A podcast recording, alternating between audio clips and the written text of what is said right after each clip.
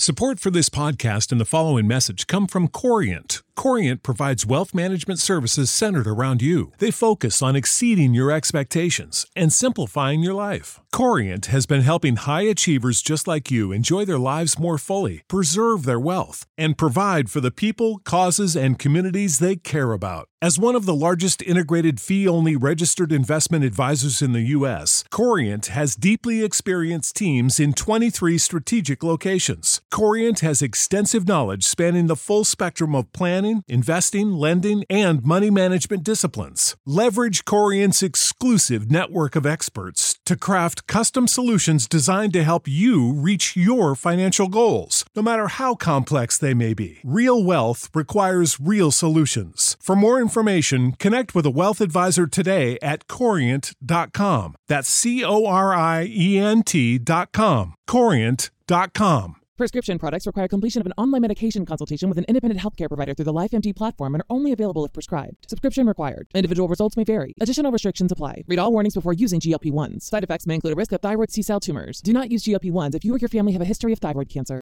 If you've struggled for years to lose weight and have given up hope, did you know you can now access GLP 1 prescription medications at trylifemd.com? We're now offering eligible patients online access to GLP 1s, the breakthrough prescription medication that can help you lose body fat and weight. Listen to what people are saying. It's fun to put on jeans that you couldn't get into six months ago.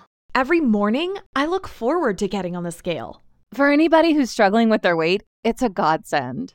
And here's the best part your insurance may cover 100% of the cost of your medication. So go to trylifemd.com to have your eligibility checked right now. Get started today at trylifemd.com. That's T R Y L I F E M D.com.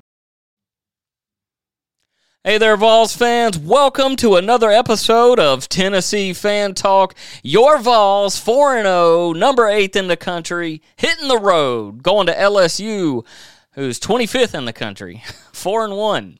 A little bit better in conference because they've played two conference games and somehow managed to win them. we got a lot to talk about. Why Hendon Hooker is not getting the love that he should be. Why is ESPN calling this such a tough game for Tennessee?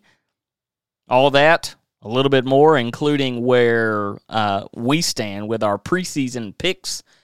Not too much of that, just a little jab at the Duke since he can't be here. Talk about that right after we get into this intro. Get in here with us.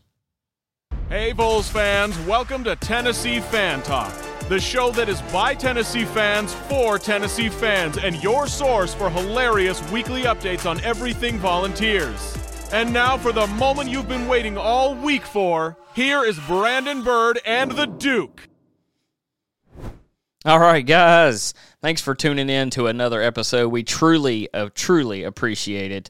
Uh, podcast doing very well. Unable to do a video this week. We got the Duke already on the road to Baton Rouge, going down there with hopefully many, many of you guys to show up Big Orange style in the Bayou. Oh, Tennessee 4 0, looking to improve to 5 0. ESPN, this first little session here, ESPN, uh, saying that this is going to be a very tough game. Now, their hatred of the Vols over the years, you know, of course they're going to say that. And then what fuels that up a little bit is LSU squeak. squeaking by Auburn uh, and using that as, for some reason, a tough game for Tennessee let's just get right down to the stats. Both teams have have four wins. Both of them have a undefeated home record.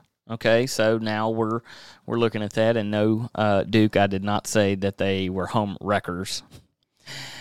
The uh, Tennessee puts up more points per game, 48 and a half to their 35.6. We also allow five more points per game than LSU does. Our total yardage, a little over 100 more yards. We do that in the passing because they actually got us by about two and a half yards on the ground. Uh, total yards allowed, they uh, allow 293.8 to Tennessee's 407 that attributes to just passing. Now, you do have to think about this. When Tennessee late in a couple of these games, including the Florida game last week, where they played back a bit, didn't want to allow the big yardage. They allowed a lot of uh, passing up front, and hence the passing yards allowed increases. Rushing yards allowed 97.8 to LSU's 109.2. So I can see where you're looking at these team averages where it's a pretty even killed game. When you dive a little further into that, look at Hooker, who is 81 for 113, average of 10 and a half yards, uh, a total yards of 1,193, eight touchdowns, and the big thing about it is zero interceptions. And you think that's that's great, that's wonderful. He's top of the class. Look at Daniels for LSU, 89 for 131 just a little under on his percentage. Seven yards per pass, 915 total yards, six interceptions. I'm sorry, six touchdowns, zero interceptions. Zero. Two quarterbacks in the SEC that have yet to throw an interception for this season. Hooker's travels back a little bit into last season, adding about uh, 100 more attempts to that before you get back to an interception. Is Hooker Heisman material? I think Hooker is a Heisman candidate. However, you put him next to someone like Bryce Young, who manages to escape, elude sacks, and still make a play, uh, all while running weird throws. I mean, we saw last week Hooker tried to make a, a sidearm short throw across his body and it was just way off where Bryce Young just makes that happen. Some of the stuff that he does under pressure is insane. And so until Hooker reaches that caliber or I hate to say with Bryce Young taking a beating to the shoulder last week, maybe uh, he doesn't play as well or plays, you know, plays reserved you may see Hooker stand up a little bit more in the spotlights. As compared to Daniels, I believe Hooker is more powerful, is more elusive. Daniels has some speed around the outside, which we saw against the last game there at um, with Auburn. But I think Tennessee can take care of that. It has been up the middle uh, that has been the problem. Hopefully, they have that fixed. It seems as though they've had that f- fixed, only uh, allowing so many uh, or so few rushing yards. Speaking of, a couple of other things that's going Tennessee's way. Look at scoring offense. Tennessee leads the SEC in scoring offense and that is with only four games. Every other team has played five games to this point. Tennessee, with only four, leads the SEC in scoring offense. They also, I got to drop my screen down here, total offensive touchdowns. Uh, Alabama has them by three. Tennessee in a close second place. However, Alabama has played five games. Uh, total offense again uh, shows it with Tennessee rushing touchdowns. Tennessee in second. Uh, Ole Miss leads that with 17. Tennessee with 15. Again, with one less game. Pass efficiency as a team. We've seen Milton come in and others are 96 for 130, zero interceptions. Uh, another thing that Tennessee has been great in this year, thank God. Finally, they've gotten this down, and I don't want to jinx it, and that is red zone offense. Guys, you know how bad we were last year and prior years in red zone offense. Um, this year, we are number one through four games 21 for 21, 100%, 18 touchdowns, three for three on field goals absolutely insane. The only other team that is 100% is surprisingly Vanderbilt, who has gone 17 for 17 with scores, 15 touchdowns through five games. Tennessee, a lot of people are looking. You go around look on the threads, and you hear a lot of people that are just way too hyped up for this. We're back. We're back. We are better. And if Hooker can, uh, Hook, yeah, if Hooker can stay healthy and Heupel can keep his foot on the gas and keep the interest very high in recruiting. They've already Tennessee's already got the best NIL package put together, uh, arguably the best. If they can continue this method and, and get better every year, little by little, then I would say we're back. This year, it's game by game. And with Tillman being out, amongst others, it's going to get a little harder. Luckily, we have if we didn't have Bru McCoy helping hide in there, I would say we're in a little bit more trouble offensively. But grabbing him up was fantastic.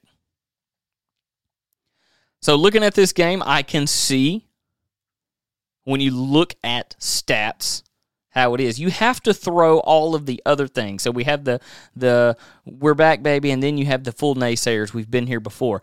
Guys, 2010, I believe uh, I believe that was the last time that we played them.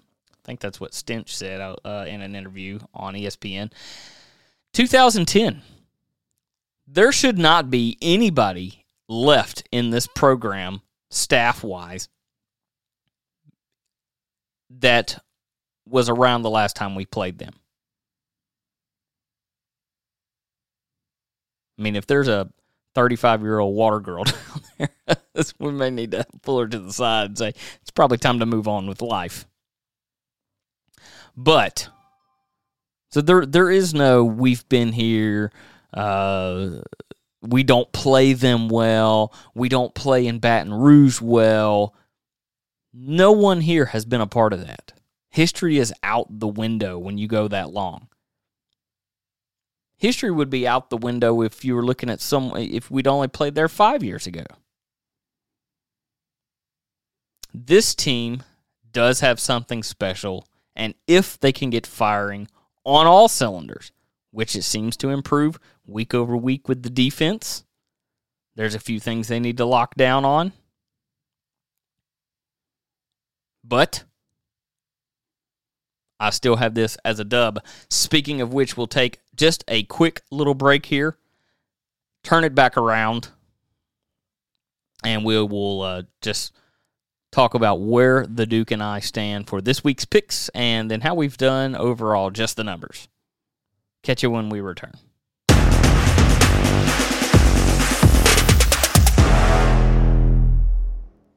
Hey, Tennessee fans, welcome back. Just want to hit this last little bit, the Duke and I. These are our preseason picks, which I have to say, uh, overall, out of 56 total games played, I have gotten 49 correct, and the Duke has gotten 47 correct. Vandy has bit him on one of those, and the other was Tennessee to Florida, where he said that we, he thought we would lose. So going into week six, these are preseason rankings. Uh, I don't even give him the opportunity to change them. Texas A&M at Alabama. Uh, in our preseason shows, I've said that uh, Saban will not lose to A&M twice, nor uh, A&M's just not capable of doing it. Uh, I picked Alabama. The Duke picked A&M. Missouri at Florida. We both picked Florida. Auburn at Georgia. Come on, no brainer. South Carolina and Kentucky may turn out to be a pretty good game. I still think Kentucky pulls it out in the end. Tennessee, LSU, I've got the Vols. Well, the Duke, he's going. He's wearing his orange, but he still thinks LSU comes out on top. Arkansas at Mississippi State. I have Mississippi State just because of the amount of offense that they can put on here. And Arkansas doesn't seem to know that there's four quarters of football. However, the Duke has picked Arkansas to win that game. Ole Miss at Vandy is just not even worth even mentioning. We know what's going on there. Pretty easy, but exciting week. Only, what is that, seven games? And all of them, all of them should be pretty exciting. You know, and I, I make fun of the Missouri at Florida with what Missouri accomplished last week with Georgia. They very well could come out and beat Florida. It's going to be a great, great weekend of football, and hopefully, we are singing Rocky Top with a big victory. Hopefully, we're seeing it five and zero. Oh. Y'all enjoy the game. Check back with us for uh, post game and um, episode one of next week dropping out Monday. Have a good weekend. Go Vols.